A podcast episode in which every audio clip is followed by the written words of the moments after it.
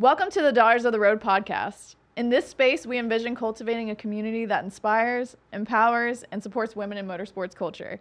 We seek to engage in lifelong adventure, create perpetual bonds between sisters, and really hone in the skills necessary for navigation throughout life. I'm Kristen, And I'm Brandy. and we are Daughters, of, the, road.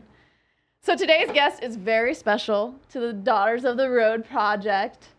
Um, when I first started this project, actually in like 2015, Giselle was one of the main contributors to the blog. So if you go on the website, you can actually see all these articles and interviews that were written by her. So we really couldn't have started this project without her. So it's awesome. We used to live in Florida together. Um, we started a women's group with a bunch of other girls, and we rode all over uh, for many years. And then uh, she grew into the motorsports industry along the same timeline and now has assumed roles in marketing positions, marketing manager positions. She's gone from AMA Pro Racing to Law Tigers and a couple other things in between. So we are so stoked to see your growth, to see, you know, everything that you are going to do and you know it's just been awesome to be along for the ride so thank you for joining us today it's been Wow. so cool What an intro. I feel like I just attended my own eulogy. like, wow, that was the most beautiful thing anyone's ever said about me. But yeah, thanks for having me. I'm stoked. Thank you for always believing in this project. It's crazy to come full circle and have you on the podcast today. We appreciate everything. You're t- uh, we appreciate everything and appreciate you being here and making time to be on the podcast. So thank you, Giselle. Duh. I mean, when I saw that you guys were reviving this project, I was so stoked. And I couldn't imagine a better fit to co captain with Kristen than you, Brandy. I mean, you guys are pretty much the pinnacle of what this is intended to be and, and bringing and educating and, and uniting the sisters of the road. And I just love it. And I'm so thrilled to be here. Oh, so Yes. cute. Yeah. Okay, enough sappy. So I met you first. I met you first. She's at- like me first, me first. at Vintage Bike Night, and I was at MMI at the time. Um, Cafe Moto. Cafe remember? Moto Club, man. We were in Orlando, and I remember um, your boyfriend at the time Mm-hmm. was like, Kristen, you absolutely have to meet my girlfriend. Period, point blank. So come to this, like you're gonna meet her. Yeah. Uh, so tell us, tell us about that. Cafe Moto. Oh man. Yeah, shout out to the Orlando motorcycle scene. So I um really didn't know anybody and I know we, we might get into this, but I didn't really know anybody else who rode, let alone any girls. And uh, the bike I had at the time was a really like beat up XS 400, but I loved it. It was kickstart only, so I was always like bringing up the rear whenever we were riding out to Cafe Moto because I was like, it stalled a light. I'm like, y'all just go ahead. I'll I'll kick it 12 times and then I'll be there. Um, but yeah, my boyfriend uh, came back from MMI just talking about how rad this chick in his class was, and it's kind of funny because he would talk really highly of you, but also be kind of pissy because you were better than all the boys.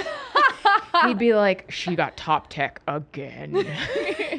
uh, but he was like, you know, she's so rad. She rides. She's been riding, you know, basically her whole life. Um, I think you would really hit it off. And I, he had no idea what he fucking started. Yep. when he introduced us, because I mean, it was like immediately we clicked and started riding together. Rode, rode with all the other girls in the area, um, and that really cemented for me how much I needed motorcycling in my life. I was like, this is just a different brand of person, and um, it was it, my people essentially. Yeah. Yeah. And you had not had any influence Mm-mm. into motorcycling besides like when you just jump started head first into it. Like, Lit- tell us about that. Literally, spontaneity was the influence. It was just being like impetuous, I guess. So I was 24 maybe when I learned to ride, which is super late. Like if you talk to a lot of people in this community, they're like, I've been riding my whole life, or my dad rode, or I, you know, there's pictures of you guys sitting on your dad's motorcycle, your brother's motorcycles when you're kids, and I just didn't have that. Um, still to this day, nobody in my family rides but me. And the community I grew up in, um, there was it's not really super motorcycle friendly. There's not a lot of bikes, so um, I mean, I guess this is gonna sound really cliche, but I've always had kind of that rebellious streak of doing doing exactly what my parents didn't want me to do and taking risks. And at that point in my life, when I was about 24, um, I was going through like a rough patch. I wasn't really sure who I was, um, and I, you know, I'd just gotten divorced. yeah, who is from- sure of who they are at 24? dude they they make you believe that at 18 or 19 you got you've got this path paved and planned and ready and it's all going to fucking work out right and so i was married at 21 to my high school sweetheart and you know i remember one day waking up and going no, oh no, you know, I'm a different person than who I was, and I'm not happy, you know, and um, so getting divorced, you know, anybody who's listening who's been through that understands that even as amicable and as like beautifully bow tied as that process could be, which ours really was, um, it's still kind of this crazy like loss. You lose a piece of yourself, a huge piece of the identity you've built. Right. Uh, you lose friends, you lose literal physical property if you own homes or cars or whatever, and then you have to start fresh, which is a blessing and a curse, right? Um, and I remember one day waking up and thinking, um, and the roommate I lived with at the time wrote and built, but it wasn't like his main gig. That's just what he loved to do. And I remember thinking, I'm going to do this. I want to do this. It makes him really happy, my roommate. I think I want to try it. And he was, bless him, he was like so, so helpful. He's like, just fucking go, man. He's like, book the course, just go. And I booked it and I committed and I showed up, never having sat on a motorcycle a day in my life. I had not even thrown a leg over one and took the course and it was terrifying. Short of giving birth, it's the most terrifying thing I've ever done was show up to this motorcycle class and hope to pass because I'm, you know, I've never failed anything in my life either because Yeah. I'm that kind of, you know, type A like I'm not going to try if I if I think I'm going to fail, you know. Um, and then struggled, you know, through the first day and then after that kind of found my stride and ended up passing and I remember thinking like you know, when I got that, you know, the blessing from your instructor, like you're good to go, you know, go get your license. I was like, fuck yeah, dude. Like I did that. And then, you know, obviously you don't just f- buy a Harley and go hog out. You got to, you know, take the baby steps of getting like a starter bike and putting on the back roads. And Sheesh, that's not know. what I did. you're the She's the exception, exception. not the rule. Right. You know, Johnny Law's like, I don't know if I get rub dirt on it, you know. Um, but I, you know, I didn't, I didn't have that. If I had your dad, dude, it probably would have been such a different, you know, experience. But bless my dad, he he wanted so badly to learn to ride because of me, and he still kind of does. And so, you know, that's that to me also means a lot. That, Yeah. like, they they look at what I've done and and the things that I've that have come from motorcycling and admire that, and I've made them proud in a in a way that I don't even think they expected, which was cool. So. Yeah, here I am now. Still the only one in my family who rides, except for now my husband, who's a, is a rider, but definitely not um, as as deep into moto core as I am. yeah, for sure. And now you guys have created a son. Yeah. And like, you know, he's super fresh, but yeah. like do you envision that for him like as a mom who does ride? Man, I mean, I it, w- I'd be lying if I said I wouldn't be really bummed if he wasn't into it. You know what I mean? Um, I would love to share this with someone. You know, I didn't have that, and and I see for those of you that have had that, you know, kind of the bond that builds. Um, and I just know what it's done for me. I mean, it really saved my life in a lot of ways. Uh, There was a whole lot of bad activities I could have been doing when I wasn't sure about who I was or you know what I wanted to do, and it it gave me that outlet and that sense of self and that confidence and i would i want nothing you know beyond that for my kid so of course he's got a little strider bike that he's like a giant four, 15 month old now he's huge but he's got it's still got the rocker bottom on it so you know it's a little rocking bike and then eventually we'll take that off and he'll have a little balance bike but as soon as he's ready for a 50 i'm getting one Yeah, for sure. dude i'm like i'm jealous that i can't rip around on a 50 Right? like, like yeah, you're gonna put him in like the PW50 class with other three year olds, and they're gonna be like, "What is this eight year old doing in I the know. class? He's so giant." I, I, if he's not a motorcyclist, I just want him to be an NFL player. I know. I'm gonna just put him on track with Cruz Texter, who is what five years older than him. They're Yeah. about, they're gonna be the same size. oh yeah, point. one thousand percent. Corey, just have your son teach my son. They're the same size. It's fine. That's awesome. But um, back to the Sportster that uh, that was your first Harley Davidson. Yes. You had that after your XS, was that correct? Man, there's you know you guys know how it is when you try to count, right? Yeah.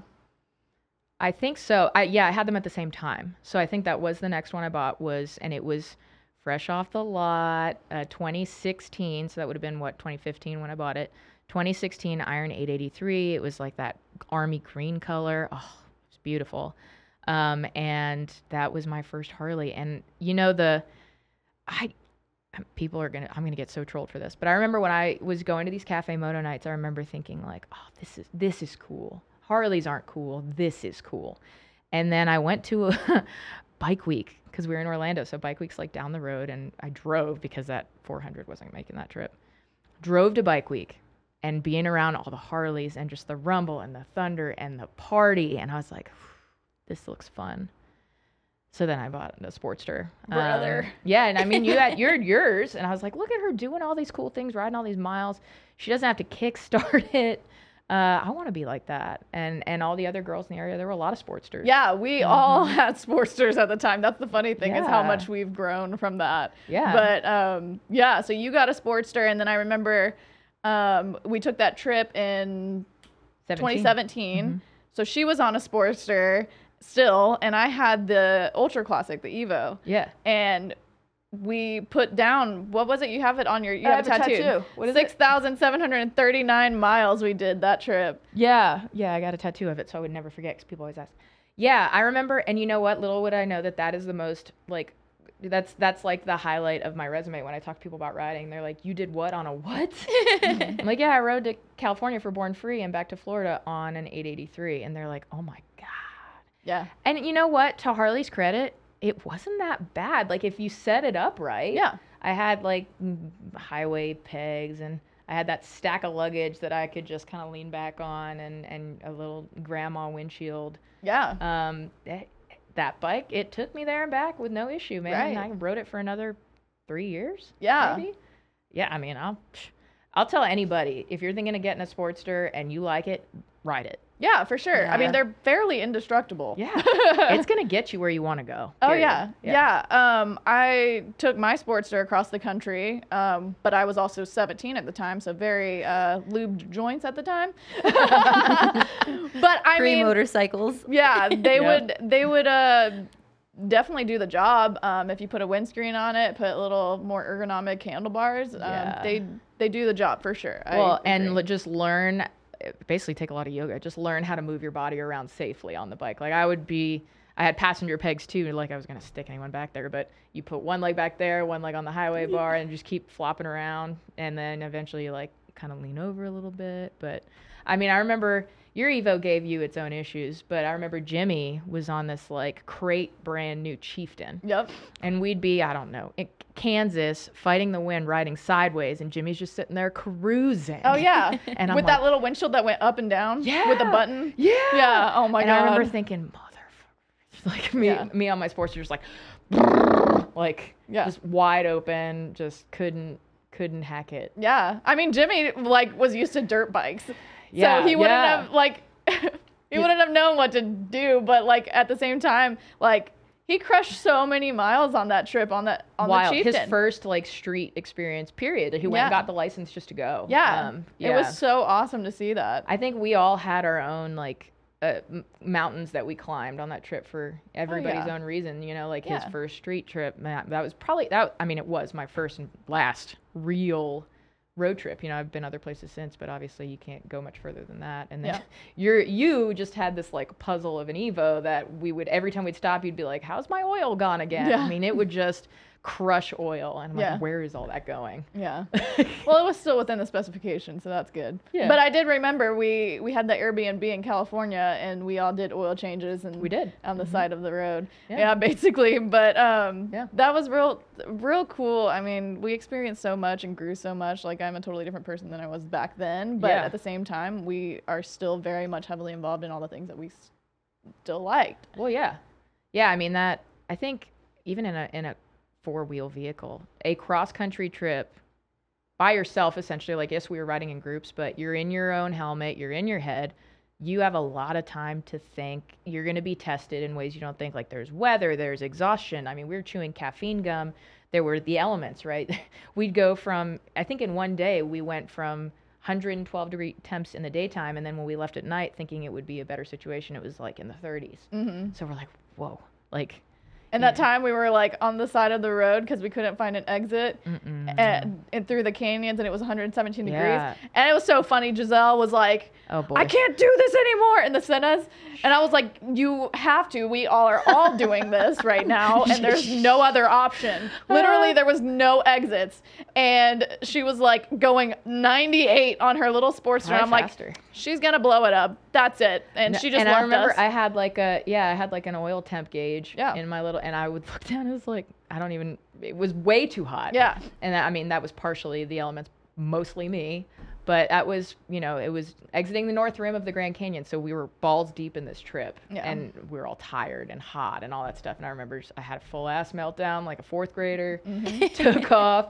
We eventually like made it to the side of the road under an overpass where we could recoup Yeah. come back down to earth and then we found a mcdonald's where we could actually sit And then we ran into the uh, Canada boys yeah that were going to Born Free too. the, the edmonton boys from canada bless them had if we couldn't handle the heat they really couldn't but that you know they were the first people i've ever seen brilliant to strap uh, bags of ice to their handlebars on their choppers so that as it melts it's hitting you and i'm like this is so smart oh yeah. yeah They went out to the sprinklers of, outside of McDonald's The and sat in sulfur them water. too. Yeah, Mhm. it's hilarious. Yeah, that trip that trip definitely molded. One of the things it definitely gave me was the knowledge that yes, I can do it, but do I want to do that on a Sportster again?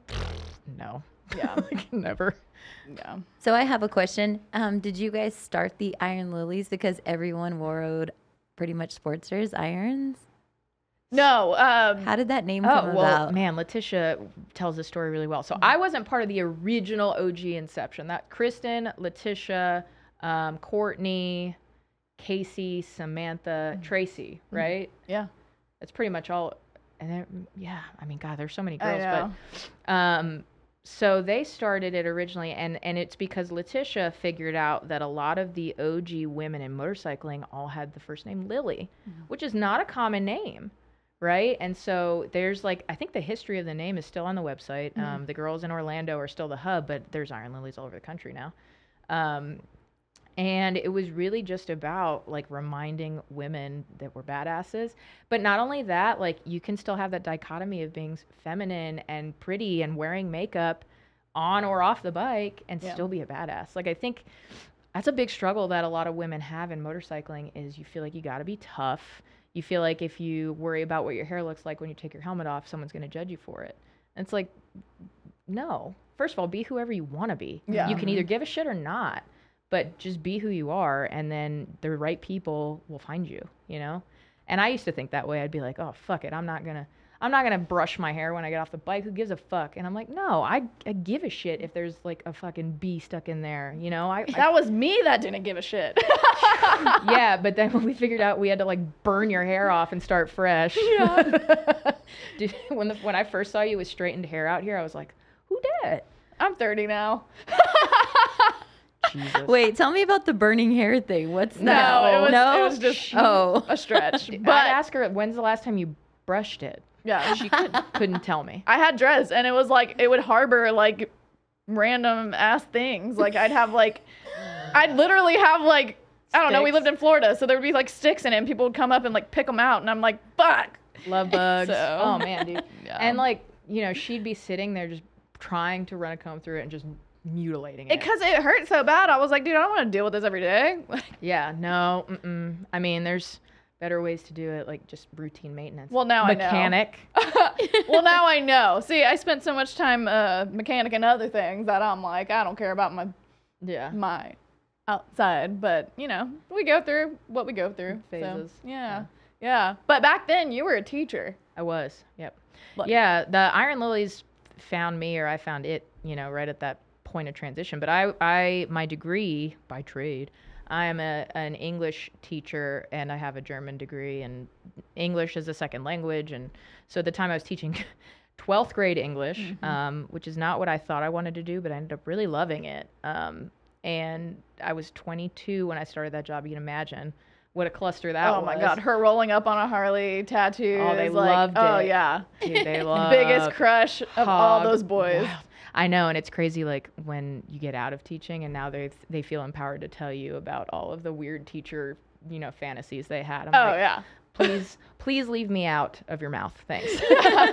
Forget I ever existed. get out of thank my. DMs. I'm good now. But um, yeah, no, I mean, I uh, teachers have one of the hardest jobs on the planet. I will always be an advocate for it. Um, I mean, I know it firsthand, but geez, like, who, who would any of us be without teachers? Yeah. We'd be nobody.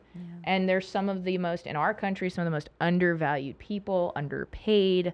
Um, and and underempowered, um, especially in like the state of Florida. I love where we live, but education there is not valued and a teacher's opinions are not valued and I- that is what pulled me out of it is i was pouring so much of myself into it that I would come home exhausted, crying. I mean, the the decisions being made I felt were not in the best interest of students and I just couldn't support that machine anymore and I, I really had to figure out what I wanted to do and what my calling was and Adam Sandoval came and saved the day. You know, I met him with you at events and then did some rides with him and and he really kind of took me under his wing and said, you know, if you if you really want to like, you know, take some time and figure out what you want to do, come work for me. And so I um moved to Oklahoma the first year that he purchased the K River campground when it was just a campground, nothing like it is now. It wasn't It's- even a campground. It was just like land. well, I mean, it it? was. He took over a oh. functioning Oh. campground, but it was not a motorcycle campground. Right. It was in some serious disarray, disrepair, needed some love. Um, and he's like, just come and do my social, run my brand, you know, come and stay here. And I was like, okay.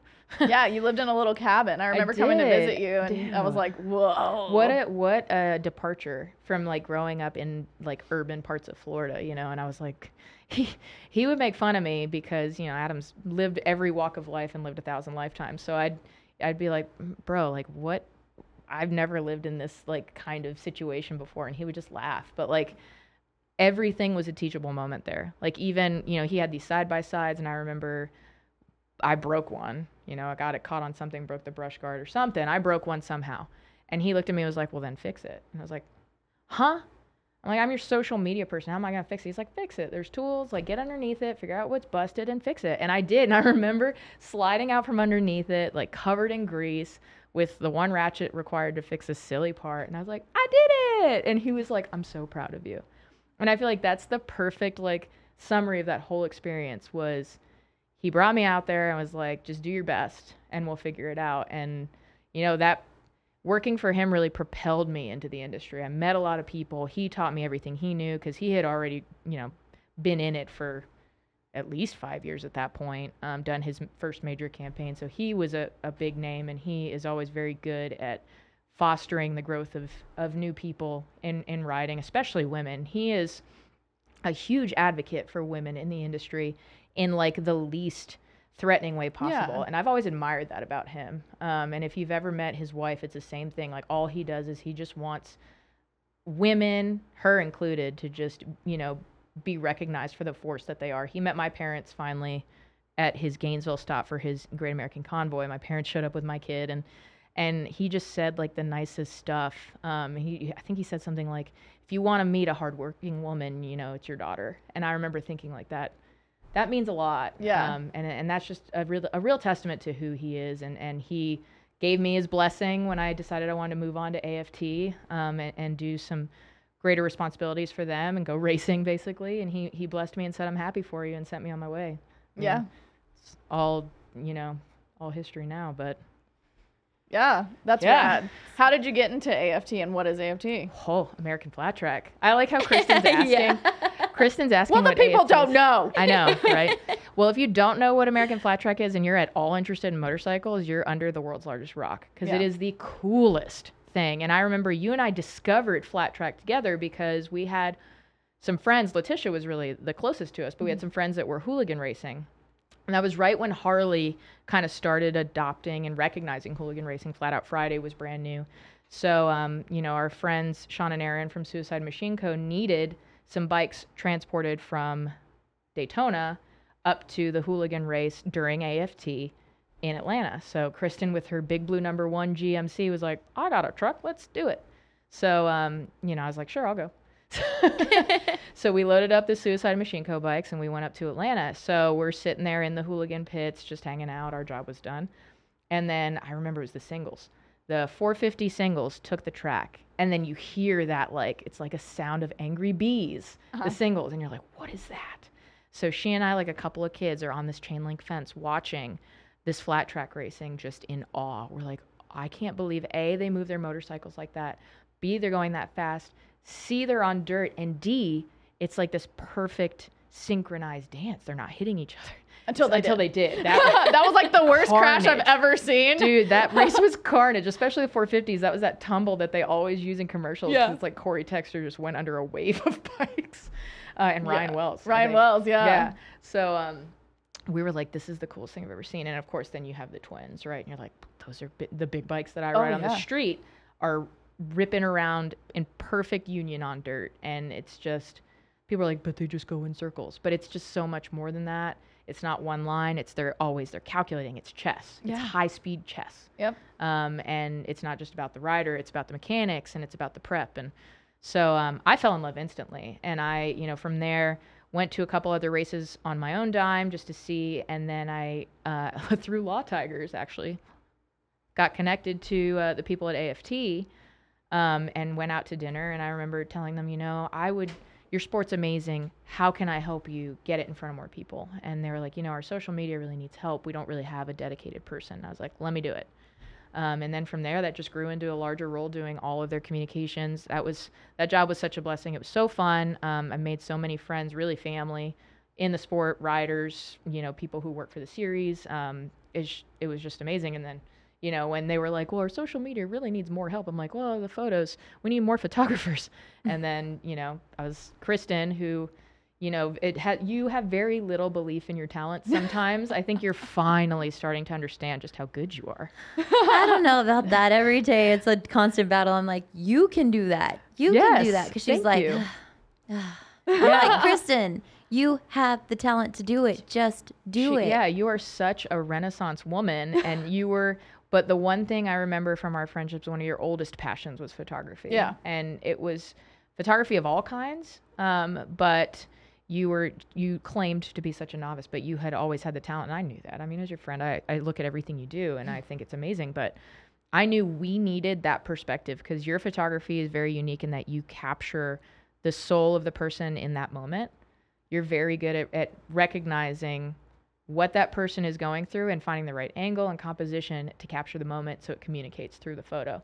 And you've always been able to do that. And that's what the sport was missing. That's what a lot of motorsports are missing is that understanding the human element. Sure, like the whoops are cool, the jumps are cool, you know, in supercross, but can you really like very seldom in a lot of motorsports four wheeler too are you seeing these moments of like the first five seconds after their helmet comes off when they've won their first race Yeah. you know and you're always there for that and the, the sport is blessed to have you now that i'm out of it and you're running you've got the reins and the keys to the kingdom they're, Yeah. they're blessed to have you telling that story Yeah, and I appreciate that. That means a lot. Um, yeah, a lot of times I, I deal with like an imposter syndrome kind of thing. I think we all do, but um, you know, we're working through that as I go, get older and more experienced. But um, yeah, that's that's my favorite part of the job is actually connecting to the people and and the people need to be connected to the sport. And how do you do that? It's through the relationships that you build even far away to these racers and you start to believe in them and you start to root for them and that's how you grow the sport Right. so i love being able to create those moments and i you know that's that's my favorite part like i i would love to create these amazing racing pictures with like a blurry background and everything. I've done that but that's not what gets me fired up. I'm all about the emotion the story. Right. like that's what we're doing here is mm-hmm. capturing the story Right. and the life lessons. And you know it's just every everything that I do is like a giant diary of everybody that's I've that I've encountered. So Yeah. that's what's amazing about every project that we do is that we are able to share that with people. So Great. yeah, I think that's my my first and foremost major passion. Um, and then yes, all the things that come with it Yeah. are exactly aligned. So Well, yeah, I think we're just so, in general, so bombarded with so many options of where to put our attention, our time, our investment. Mhm. You know, you're it's hard to like break through all the noise and really tell people like this is the thing you need to care about. Yeah. Um, but as motorcyclists, we you know we know that whether it's racing or whether it's you know a particular beautiful road or a particular women's group, we know like this did something for me in my life. This is something I'm passionate about. I know there's somebody out there that needs to know about it. So you just try your best to kind of cut through all that stuff and get to that person who needs it. You know. Yeah. Yeah, absolutely. You make- Um, I like the way that you make like the racers become real because like when I followed AFT in the beginning, it was like it was rad, of course, like seeing all the Mm-hmm. different jumps and stuff, and but you like made it real, like humanized it. You like go and dig for like, hey, how was your day today? Some random question. I'm like, that's so sick. Like I love her mini mic sessions, like where she goes and asks random questions, yeah. but it's cool because like you get to actually meet kind of like the racers. Yeah. Yeah, and they do have little meet and greet sessions uh, during the races, which is kind of cool Mm-hmm. because you know, like uh, you'll see little kids running up to their favorite racers, and I'm like, you know, there's some some way they connected to that racer, and you know, if I if I was able to facilitate that, that's even cooler because these kids are growing up in a social media world. Yeah. Mm-hmm. and you know what's you know interesting and crazy about the the racing world. I, I mean, I'm not as closely connected to like you know motocross or supercross, but um, is you know we watch that and we're fascinated by what they do because to us it's dangerous, it's exciting, it's cool. We can't do it, so we're like, this is amazing. But then they look at us, you know, like Shayna Texter's a great example. We talk to her a lot.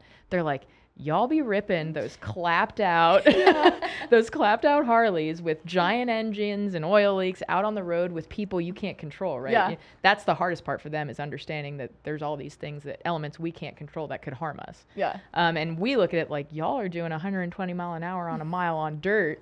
I'll You never that's forget. crazy. Yeah, I'll never forget one of the racers was like, "Well, you guys don't have an ambulance right beside you." oh, that's a good way to put it. you know, like yeah, you're right. You're Yeah. right, we don't. And and it's funny. It's just the the appreciation. I think that's like a very good example of how motorcycles unify people because what we do and what they do very different. Yeah. But at the core, we have that mutual respect because it's like, but you're still motorcycle people. So you're still my people. yeah. Um, and I think I would im- it, it kind of implore anybody who hasn't looked into two wheeled motorsports and like, you know, you're looking for something to do with your buddies or something to watch on a Saturday night, like start looking at, at some of these two wheeled sports, motocross, supercross, world supercross, AFT. Um, and, and you may find your new passion. You know, they've got fantasy leagues for, for the, the motocross, supercross stuff. And I think AFT should have a fantasy league. Oh yeah, somebody did start one. Really? Yeah. I don't know how big it's gotten because I haven't really looked into it, but I thought that was awesome. I know. I bet if they really had like one that was out there, you know, Jared Mees would be updating it all the time, like, Oh yeah. and then he'd be playing under a fake name. Yeah. Anything for a dollar. I love that. um, so you did a FXR Dyna show as well back in the day. Were you still a teacher during that time? Like, how did you even get into that? Whew, man. Okay, Brandy. You know how I'm always telling you, like, I don't know how you do what you do as many times as you do it. I planned one bike, sh- well, one and a half, because it had like a little follow up. One bike show in my whole life, and I'm done planning bike shows.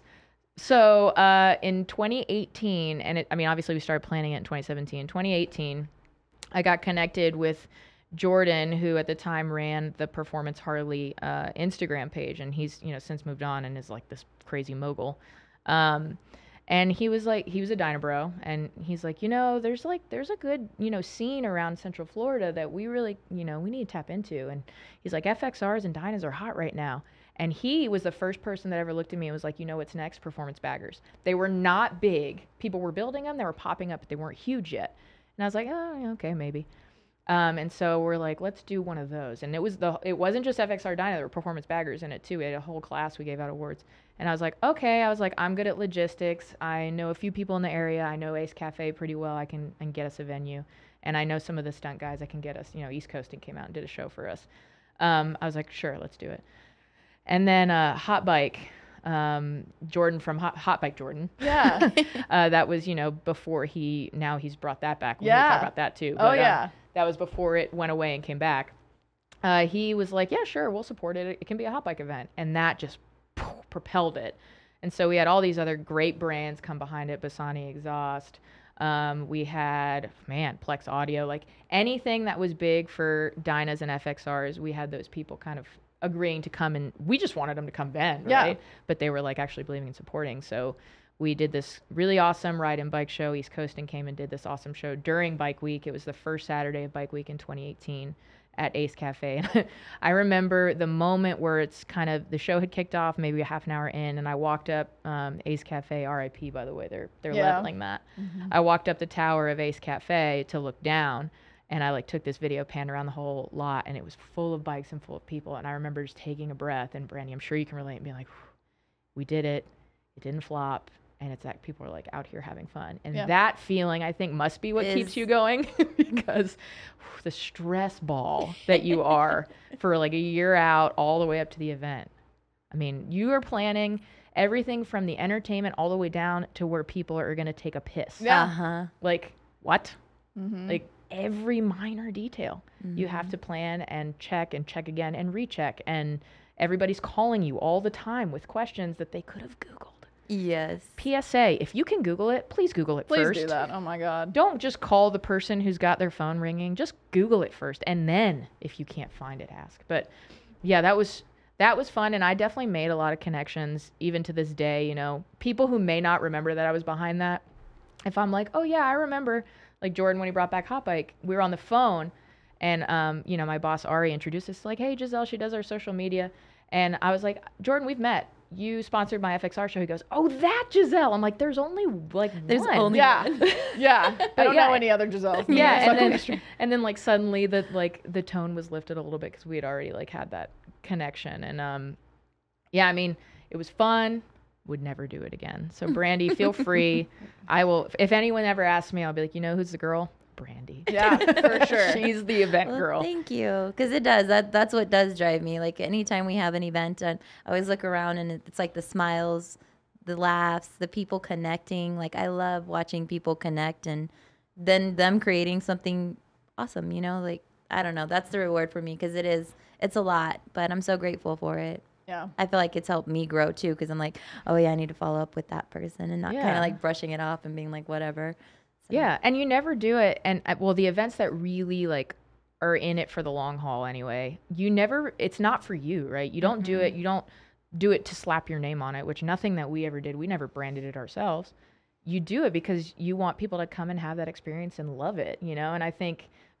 Brandy, you're behind so many more things than I think a lot of people realize, and it's because your heart's truly in it, and you know that you love it, and that you have the passion to make other people love it too uh, and and the people who are truly good at it, events that are going to run for more than one go, that's what it takes.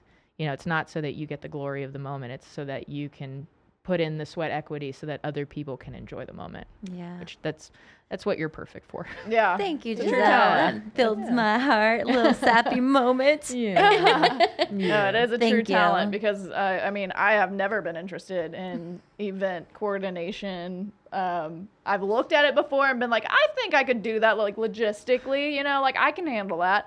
But then I look at like actually doing, it, I'm like, mm, no, no, Yeah. not not my scene. There's a lot of moving parts, and it is. It's a, a lot, and even up to like the moment right before everything goes live, right? It's like, shoot, did I do that? Shoot, did I do that? Okay, make sure and like double, triple checking everything. And of course, there's things that fall through the cracks, and you roll with the punches, and you keep going. And sometimes it ends up a lot better than you initially imagined. So it's fun. It is fun, dude. And that's where would motorcycling be without rad events? Oh yeah, Yeah. that's where we all like meet and Yeah. connect you know like if anybody's ever doubting is it worth like having this meetup or this ride or whatever yeah it is because you never know like if cafe moto had not been a thing you and i never would have met Oh yeah.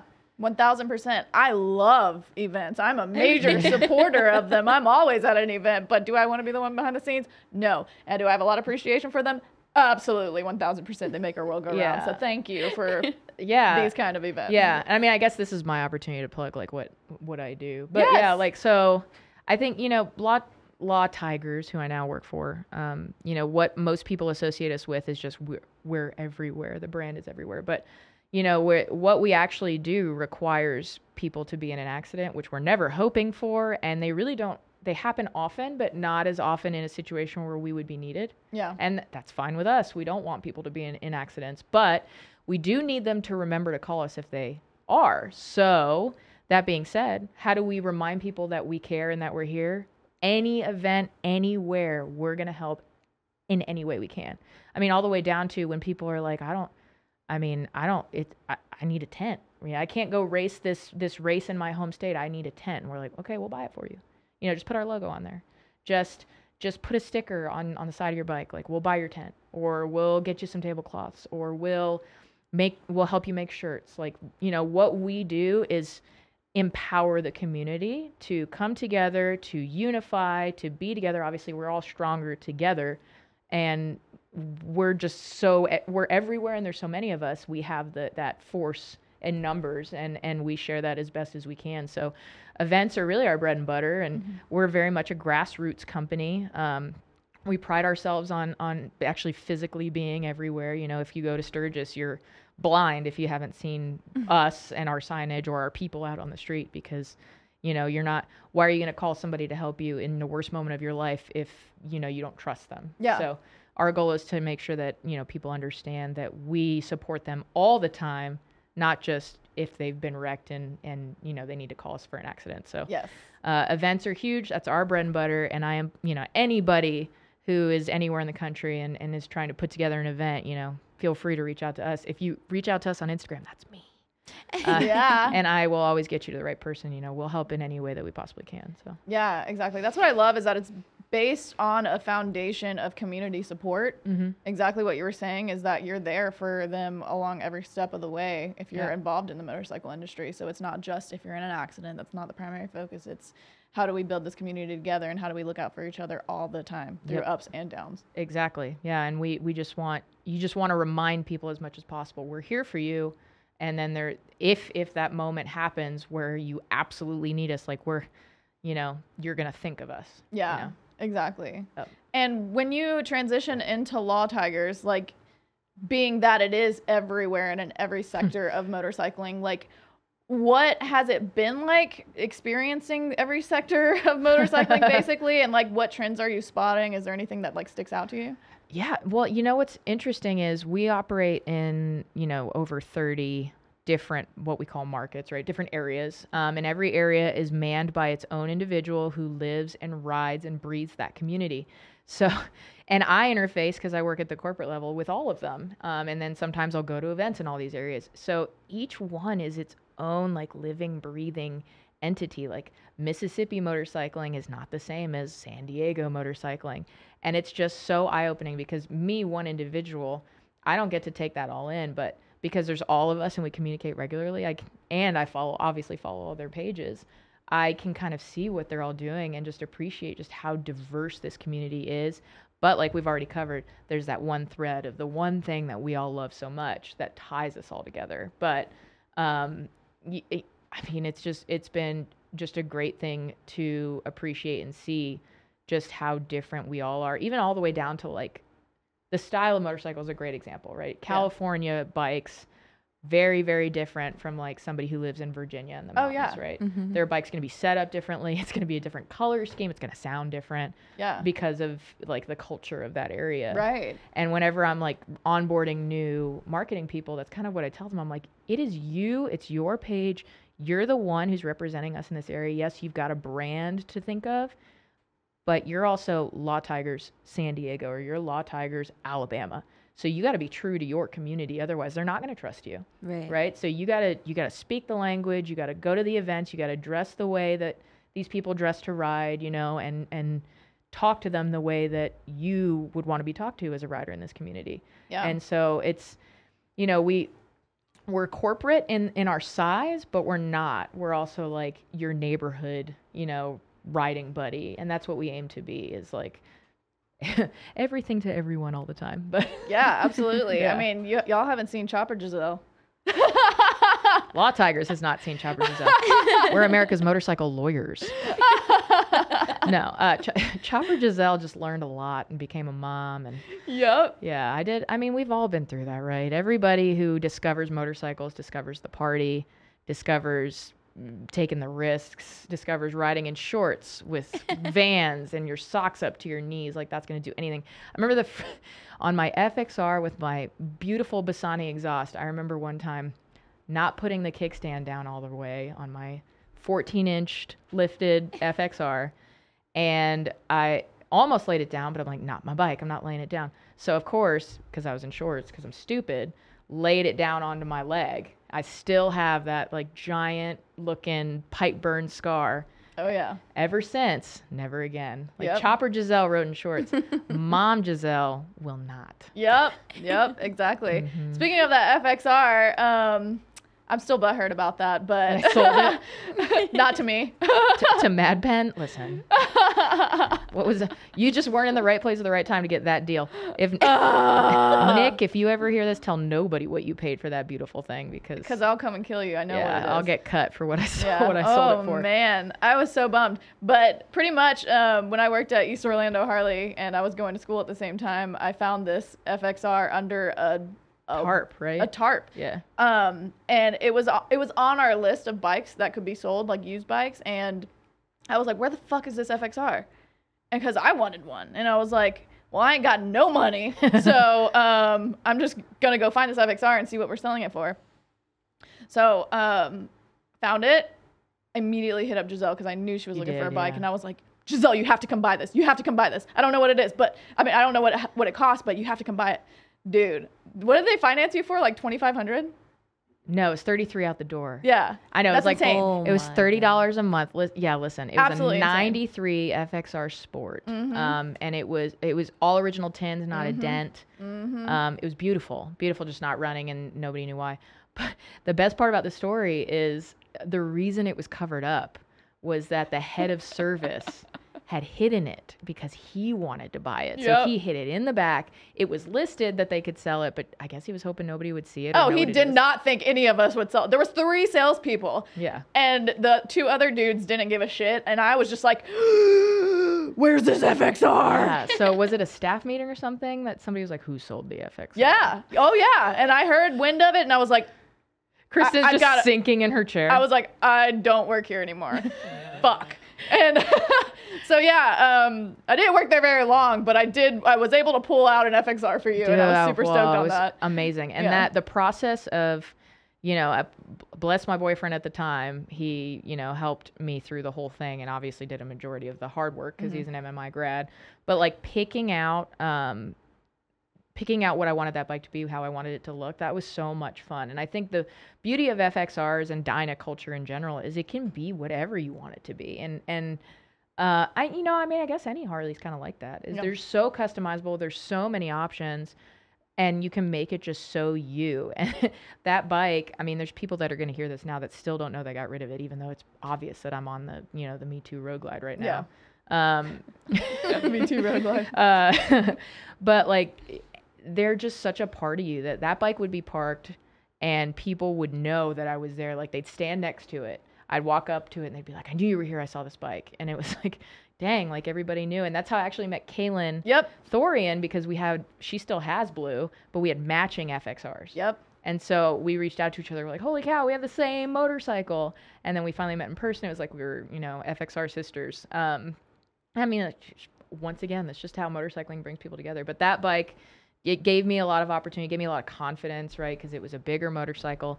I mean, I thought it was so fast, but I mean, it's a slug when you think about it. It is. I mean, it is fast is so because it is a lightweight bike with a big engine. Right. I mean, it just it does feel faster. Right. Yeah. Uh, but it, I mean, it's hands down. I've ridden a lot of bikes since then. That is still, to me, the best handling motorcycle I ever rode. Oh, yeah. The most fun to ride. Like, Hence why I now have two. I, know, I know, had you're- 3 you're I want to cry thinking about it. And anybody who talks to me now, anytime I see an FXR build, a, I'm always going to tell you my opinion because why shouldn't you care? But like, I'm, I just love that motorcycle and that platform so Mhm. much. And B, I'm in the market for one. yeah, but now they're like twelve grand. So Yeah, well, know. in honesty, I'm gonna. I think I, I think I've I've devised a plan. You know, I'm gonna call in a few favors and and have one built, put the money in investment, have somebody who really knows what they're doing, shall not be named. He knows exactly who I'm talking about. Build one for me. Um, yeah, and he, you know, he's gonna cut me a deal on it. know, He said he would, but That's rad. I need somebody to cut me a deal. I mean, it's still gonna. I'm still gonna have to like sell my firstborn son, but uh, then I'll have one Worth that that I'll have one to leave to him one day. Is the goal? Is really get like that beautiful dream bike that one day I can leave to my kid and it'd be an heirloom piece. Isn't that crazy? Like we we just had Alexis on the podcast and her like I asked her what her goal was in 10 to 15 years, which we will get to, but or 5 to 10 years and she said, you know, like her son's going to be 17 at, you know, like the tip of that. So she wants to be able to build both of her FXRs, but one that she bought herself on Mother's Day, and then another one that she wants to build for her son when he's able to ride, and then they ride alongside of each Oh. other. And I thought that was amazing. Like it's, so crazy. cute. It's She's Like, I beautiful. just want to ride next to him. Like he always asks her, like, can when when are we gonna go on a long road Yeah. trip? Yeah. That's yeah. No, it's beautiful. Like I just came back from the Chopper Friends Throwdown, which, you know, obviously I went for work, I went for Law Tigers. Um, and, you know, Ari's a big supporter of all those builders. And one of the beautiful things about that, you know, thing that these guys do every year where they build these bikes that aren't for customers, that aren't for a project, it's for themselves. They build these bikes to come together and like do this ride down to AZ Bike Week. Is that uh, Paul Yaffe and Brian Klock, and they are incorporating their kids. Like Paul brought his son Nash, and Brian obviously has cargo, um, and and their kids are just involved. Um, and James Patience brought his son Jax. Actually, Jax I think is 16 or 17 now. Don't get mad, but he actually built a bike with his dad. That's Um, so it's just like, man, like that's probably my favorite thing is just watching how how we just pass these passions on to the next generation. And you know, they you talk to anybody who sells motorcycles, and they're like, young people just aren't riding; they're just not. And I I have the faith that maybe we just need to be a little more creative in getting them away from video games and all that other um, instant gratification stuff. Maybe Yeah. we need to figure it out, but it's there. I mean, this shit's cool. Yeah. You just got to figure out how to how to cut through the noise and get to them. But yeah, I mean, it's not going anywhere. Yeah, it's not. Um, like you said, you do need to be creative because there's a lot of kids now that are just Ubering everywhere. They don't have any interest in uh, even getting their motor, their license, driver's license, license, yeah. license in general versus a motorcycle Bro. license. That's a lot more work. Dude, I know. Like I remember when I was I was 15 to get my permit in the state of Florida. You're 15 years old. Mm-hmm. I went, had the eye exam, and they're like, "Ooh, you need glasses to drive." And I had a fucking meltdown, cried. I was like, "I just want to get out and drive and do stuff and be a person." Yeah. I was so ready. oh, I was so ready. So ready. Me too. Yeah. Dude, and kids now are like, "No." I was borrowing cars at 13. So. Right. I was Yeah. driving at 14. Well, I think it's because we needed that transportation to do anything versus like they have. It, uh, they have entertainment at home now more so. We so, did too. I had NES. Nintendo. Oh my god. I was like, I mean, I had like I was blogging, so I mean, you could see the transition of my life. Journal. Yeah, I, I had like a Xanga. MySpace. I was like writing film scripts, and I was like, like Yeah. it was hilarious. I could see where my life evolved into exactly what it is. I mean, we had stuff. We had computers too. Like we Yeah. were chatting all day. but it but- took 17 minutes to get on the internet, and your parents would yell at you because they could hear it. But it was, mm-hmm. you know what? We were ready to hang out with our friends. We weren't as instantly connected Yes. to each other as kids are now, right? Yeah. They're they're on Snapchat, they're on TikTok. They mm-hmm. literally are FaceTiming. Like that that's a huge generational thing that I noticed is that the younger generations aren't just making phone calls or texting, they're actually FaceTiming Oh, because yeah. it's how I don't need to go hang out with you. I can And- just put you on FaceTime and And Snapchat. The thing I don't understand is the streaks. Like when they Snapchat, and oh my god, when I say they, it's so funny. when those kids Snapchat and they're just there with the phone and literally stale facing it, take a picture, write something, and then that goes to like seventy thousand 'Cause they have people to because they have to have a streak. I'm like, I do not understand. And why are you not dedicated to like brushing your teeth the way you are your Snapchat streak? right? yeah. Right? Yeah. Or have you heard about BeReal? That's the new one that Yeah. they're on. Oh yeah. where it's like Sheesh. it's it's you have to post uh, someone's going to correct this. You have to post whatever you're doing in that moment. You don't Front have an and oppor- back camera. Correct. You don't have an opportunity to edit, pose, nothing. So it's whatever's in front of you and you. And it's being real. And I'm like, what, the- That is the stupidest shit I've ever what heard. What if you're on the poop? like, what if I'm taking a dump? Can you what if you're wiping? then how are you on your phone? Can you imagine how many I, what? I Just do my best work on the toilet. What are you talking about? Exactly. Can you imagine how many freaking toilet photos are on BeReal? Like, let's be real. Be honest. real. yeah, let's be real. I want somebody who works there to actually make a catalog of it. All the toilet. I feel like that's not legal. Probably not. Yeah. So speaking of social media trends, you're a social media specialist, really. that's so what trends I mean, we just talked about a trend, right? Yeah. But like what trends do have you wished we skipped over? Oh, what a great question. um, man. So I have uh, I have an issue with trending audio because I feel like this all of this is gonna make me sound very old, which I am, dude. I was born in the '80s, but um, like I have an issue with posting a video with trending audio just because it's trending. You know what I mean? Like I have an issue with tying what's going to resonate with people with a stupid sound. Like it it could be a dog farting into a toilet bowl and it echoing and enough people think it's funny and now that's a trending sound. So now you've got like videos of people sitting at their computer going, "Want to make your reel pop off? Use this sound. Do this, this, this, this." Yep. You know, like I get fed so many of those. Uh, TikTok dancing trends. Oof. I wish that never existed. I had so much fun with that at the dealership. I let I was like, "Girls, can y'all learn this so that I can do this?" Like, what that's me being salty. Like, I can't floss. We figured out. I can't. I mean, I'm not a. I- I'm not a bad dan Well, well, I come from a dancing background, so it really irks me. yeah. well, yeah. Yeah. Kristen's over here. Like, you say you're popping and locking, but you're really two stepping. I don't. You're really body rolling.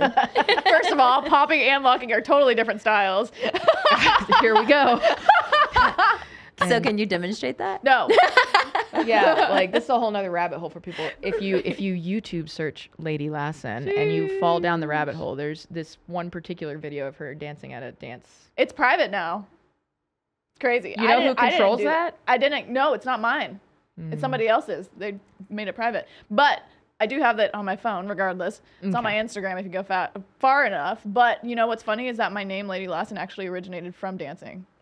Oh wow. That's right. You had a crew. Yeah, What were you called? Groove Engineers. Yeah, Groove Engineer. And one of my dance uh, Energy? crew members, no, it was Corbin, Okay. who I went to college with. Um, we were in college, and he was it basically it was me and Bobe. We were like the only girls going to all these dance events.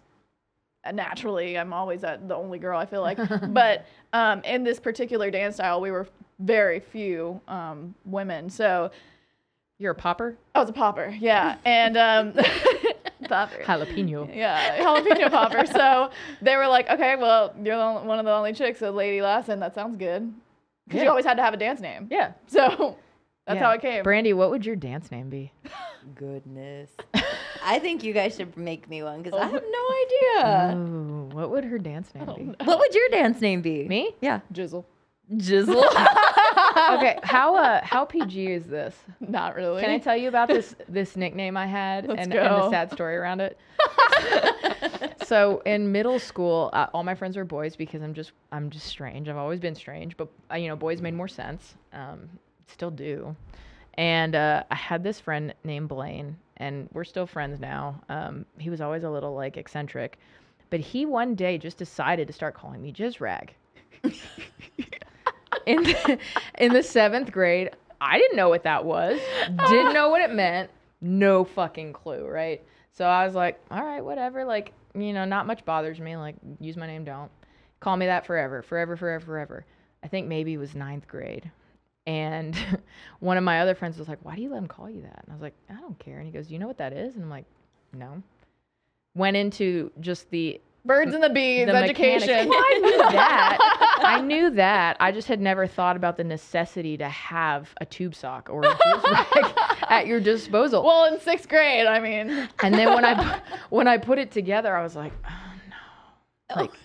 no, no, no. I've been no, called this no. for three years. My identity's gone. Yeah, That was a, that was your first identity uh, Crisis. crisis. right i had this like whole existential problem where i had to un- i had basically had to do a whole rebrand Yeah. in the ninth grade where i was like no guys and then this, this didn't do me any favors i had no idea what that was but yeah so then uh you know now when people kind of mispronounce my name or call me something like people call me jizz all the time or jizzle or whatever and and then they're like uh does that bother you i'm like no i was called jizz rag for three years i think i can hack whatever mispronunciation you throw at me That is so Fine. funny. It's fine. That's funny. Yeah. That's awful. Uh, it's pretty terrible. I, I don't know. I, I never really had any nicknames. Um, my family was primarily Hispanic, so they would always call 'em, like mispronounce it, like Yeah. Christine, yeah. stuff like that. But that was pretty much it. Yep. I was Doe. My sister called me Doe. What is that? I have no idea. How is but I that don't spelled? know. I have no idea. I guess so, but that's what she called me. She'd just be like, "Where's Doe at? Where's Doe at?" My little sister. what in the her. world? Aw, so well, that's your dance name. then. Doe. Yeah, that's your dance name. I mean, rolling in Doe. I'm not mad at that. that's when she's twerking. That's her dance move. So Are you- just dope? Okay, so let's say you Oh. had to explain to a blind person what twerking is. Like you had to you had to narrate the action as a twerker. As a twerker, I'm not a twerker. You're the best twerker I know. What? How would you like? Or if you were gonna write the Webster Dictionary definition of twerking, what is that? Um, shake that ass. I don't know. Like cl- cheeks clap. Like I don't. I even- know what it is in my brain, but if someone asked, I couldn't answer that question. I don't even know how to explain it. Yeah, Like- you gotta like, Pop your butt. yeah, but It originated from the Tootsie Roll. I'm just gonna go there. Oh, really? No, I'm just kidding. But I feel like that. Like that's like the dance moves we did back in the day whenever I was I mean, that's young. the closest like, one to it. yeah, I guess I don't know. History of dance. I don't know. We're gonna have to Google that later. Right. I was about to say, I'm surprised you don't know because dance is life. Yeah, well, I didn't twerk, so I, I didn't pop my ass. I popped. I've seen you twerk your ass. Let me tell She you. does, it's her default. Yeah, if you ever right, right. Instagramming and she wasn't ready for it, she pops right into the twerk. oh yeah, you're right. like yes. No. I re- recall just recently we were on Margot's birthday Yeah. trip and we jump out of the truck and we're twerking. that was like Why? one of the most popular Reels. responses. Like everybody was like, "What is going on? You guys are twerking everywhere," and I'm like, "You must not know us in real life." Yeah.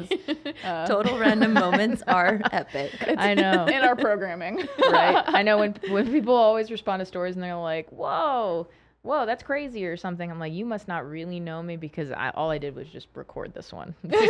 These are the things. Like this reel you just posted of me singing. Uh, was it Billie Jean or something stupid? Um, in my head, I'm like, I do that all day, every day, Yeah. sing random stuff. It's just it has never been published. Do you randomly sing TikTok trend songs? No. Or reels? Um, mm, Yeah. Yeah, well, you know, that's kind of the new like that's what how people are kind of putting their music out now. Yeah. It's like the new way to market yourself. There's no there's no demo anymore. There's no EP. They're just releasing things on on uh TikTok and, And Instagram blowing and up, blowing going up. So yeah, there's some Mhm. there's some trendy shit on there. So yeah, I'll find myself and Kristen laughed at me, but I'll be like, this is a bop. Yeah. Yeah. She said that the other day. She goes, "This is a bop," and I was like, Whatever. Uh, uh, who? Just because it doesn't sound as cool as oh, it's a banger. This is a banger. "This this music slaps." Yeah. Wow, run Yeah. it back. Yeah. Yeah. it's a I bop. love it. Well, speaking of trends, what sk- what trends do you wish we skipped over in the motorcycle industry? Oh shit. High tube socks. Really? Oh no, I forgot who I was talking to. I'm a Dynabro. My Dynam's outside right now. Uh, yeah, dude, you're dying of sick though. High tube socks. Um, what else? What else is annoying? Um, What bikes? oh boy. Oh boy. Oh, no, I'm gonna get canceled. I'm gonna get. It's your sh- opinion. I'm gonna get shadow banned. All right. Yeah, we're not gonna we're not gonna talk about what bikes, but What do you uh, what do you foresee a trend happening? Can you be uh, Jordan right now? Can I be Jordan? Yeah, he's such so prophetic about performance baggers. Those are not done. Um, I don't. I they're not done. There's just so much more coming um, for baggers, and frankly, I'm okay with it. I don't need a performance bagger in my life. I've ridden one turbo bagger, and I remember when you hit the turbo and you hear it, it sounds like a, like a fucking truck coming up behind you. But it's so much fun. But I remember in my head I had that flash that probably anybody who's ridden like a Ducati or Hayabusa, were like, I could die on this. And I was like, okay, I'm good. I never need to do this again. But it's so cool like what you can do to those things and the the amount of power they can make and we've got bagger racing is huge you know king of the baggers is is a big thing so i think um, the bagger thing is here for a while um, you know I, I more people are getting into dual sport stuff the ability to ride on and off road um, which is super cool because i think a lot of us who grew up in urban like more civilized areas didn't have the opportunity to go like dirt biking. Like my husband grew up ripping dirt bikes across the property. Uh, but I dirt biking only got in. I only got into that. What is it with you? Is the first time I ever rode a dirt bike in like 2017. Mm-hmm. So I did street first, then dirt. Um, and I think more people are kind of getting into that idea. I mean, it's just such a easily romanticized vision of just like riding off in lit into the literal sunset in Yeah. the deserts, like you know you all do every day because you live out here. No signal, just fucking It's nice. enjoying it. Yeah, Yeah. I think dual sport stuff is probably gonna become more readily digested and and popular, which I'm cool with me. yeah, Yeah. exactly. It's such an adventure. I love that. It is. You can go anywhere. We got to kind of experience that this weekend on the Pan Ams. That was Mm-hmm. dope. We pull into Dude. Austin and there's like a hot spring and there's oh this road might be washed out. Yeah, y'all did such a good job of communicating like what how fun that can be and you know like that's kind of probably the van life version for motorcycles Oh, is, yeah. is this off-roading on-road and off-road Well, for sure. I mean, we did come across people who were van lifers. Yeah. Yeah. And they were also awestruck that, Yeah. you know, like these these motorcycles are carrying so much of our stuff. We've got our camera equipment, everything, and Mm-hmm. and then we're able to transition from on to off road and it's easy. It's not like you're just taking a regular Harley with street tires off the road and hoping that you don't wipe out. Like, Mm-hmm. Like me? You're actually yeah, That's you're actually adventurous. better prepared. So Yeah. yeah. it is it is um, you know, something that people can relate to and Yeah. envision themselves doing. So yeah, you were there the first time I ever dumped a bike in Sugar Sand. Remember that? Yeah. It was that Sportster Yep. riding to a friend's house he lived in. If you know Florida Sugar Sand, it's basically they call it that because it's basically powdered sugar. Yeah. A deep, very deep, just impossible. What were you on? I don't know. Not a the Evo. Sportster. Yeah, I think you were on The Ultra Classic. the Ultra Just Classic. tiptoeing through the sugar sand. Yeah, you rode through it and got there, and you were like, just go. That's what I always tell people. I'm like, just Tip- go. Tiptoe Tina's Yeah. always coming through. Oh my god, I was tiptoed this whole trip, which was so funny. Yeah. Um, even with the adaptive ride high, I didn't even notice it because I was just tiptoeing. Yeah. yeah, Yeah. she's so little. Yep. Not inter- that little oh, either. Well, yes, you are. You're below average. Yes. Just accept that you're below average in one thing and it's out of your control. I'm Na- I got a Napoleon complex over But here. she literally does not even let that stop her. That's No. what I love about it. And it's so funny because, like, we're so different when it comes to, like, riding with other people. She's like, they're going to figure it out. Just let them do it. And I'm like, I, I, should I go get their bike for them? Can I just ride it over? yeah, to she's the- Yeah. immediately like, "You want me to ride your bike? You want me to ride your bike?" And I'm like, "No, fucking put your feet down! Like, let's go!" if you've never met Kristen's dad, that's him. Yeah. What just happened, Yeah. that is Johnny Law, like Yeah. in a nutshell. It's Yep. just, you, you're capable, mm-hmm. but you're going to figure that out by being thrown to the wolves, basically. Yeah. Yeah. Yeah. And it's so funny because it's so opposite for me. I'm like, okay, should I? All right, I'm just gonna listen to Kristen because she's right. They need to like learn how to do it, or they need to get through it. It's an experience How are you gonna grow if for you don't them. go? Ex- but then again, I'm like, I'm the one that's gonna run over there, have to pick the bike up off the ground, make like no, you make them do it. no, Wipe- wipe their off of their tears. little yeah. That's me, and it's so Yeah. funny because it's like learning a balance. Like anytime we're on a trip with like a group of women, I'm like, all right, Kristen's here. I'm not. I'm gonna be tough. I'm not gonna. I'm not gonna let that girl like not do it herself of and I I'm, like, know. Looking back and looking back. and You're like, so nurturing. Like Yeah. Brandy's the nurturing, just We like, love that. Yeah, just fostering growth. She's watering the plant, you know. Yeah. And Kristen's just like, if the plant dies, it wasn't meant to be alive in this space. Natural selection at its Right. finest. That is totally it. That is plant it all dies, it didn't belong. Oh my god, that's hilarious. Uh, okay, But well. it's cool because like I like she, she's right. Yeah. Like it is true. Like they're gonna get through it. They're gonna make it to the destination, and Mm-hmm. you know it's gonna be their journey and not me getting in the way. Yeah. But I am the first to like jump up and be like, if they don't want to do it, I'm like, dude, I will do it for you because I don't Well, want you to have a bad experience. Like Lainey and our last trip that we went on, like Lainey, we were going up this big old hill, and I was like, I already know her anxiety level. I'm just gonna go grab her bike for her and take it up. Yeah. And I just knew that that was going to be, and it's funny because I walk in the house and I'm like, hey, I touched your bike, I moved your bike, I rode your bike. And she's like, cool, because I don't want to do it. yeah. Yeah. I'm like, tight. Yeah. yeah i mean everybody's got their own timeline their own limits like i think um riding baggers is a perfect example you know kristen's always been the one that's like you can do it you can do it you can she always told me that i could do it and you know i was i probably always could i just always wasn't ready to to let go of the anxiety of riding a, a very large motorcycle but i remember the first time i ever did um, i was like oh yeah I can do this. This is not hard. It's like riding any other bike. You just kind of have to adjust the, for the center of gravity and the size and the power and all that stuff. But we can do it. But I just I needed to on my own time get there. Um, and you know everybody's like that with different things like riding in dirt or riding twisties or whatever. You know on your riding on the highway. You know a lot of people. I did that immediately, but a lot of people that takes some some time to to be comfortable doing that. And you need a little bit of both of y'all. I think you need a little bit of the nurture and the patience, and you also need a little bit of like the just just fucking do it because you can. Mhm. Amen. Amen. So rapid fire round. Oh boy. if you were to hot mic your helmet, what would we hear? Uh, yeah. So hot micing my helmet. Um, I would absolutely be commenting on everybody else's shitty fucking driving because when I'm on, when I'm in my car or on a bike, I'm fucking Dale Earnhardt. I'm Mario Andretti. I am the best driver that has ever driven, and y'all, y'all are the cars in Frogger Yeah. in my way. And then every time you fuck up, you're like, oops. You know, and like one of the trends going on social right now is like the left lane is for crime. I thoroughly believe that. Like, if you're sitting in the left lane doing the speed limit, Oh, I hate that. Oh Fucking God. move. This Yeah. lane is for speeding and getting around. Like, get out of my way. So yeah, if you hot mic me, it is absolutely me commenting. I'm like, who is this motherfucker going below the speed limit? Tag light out. Pull him over. Like you'll you'll probably even see me in my help. Pull him over.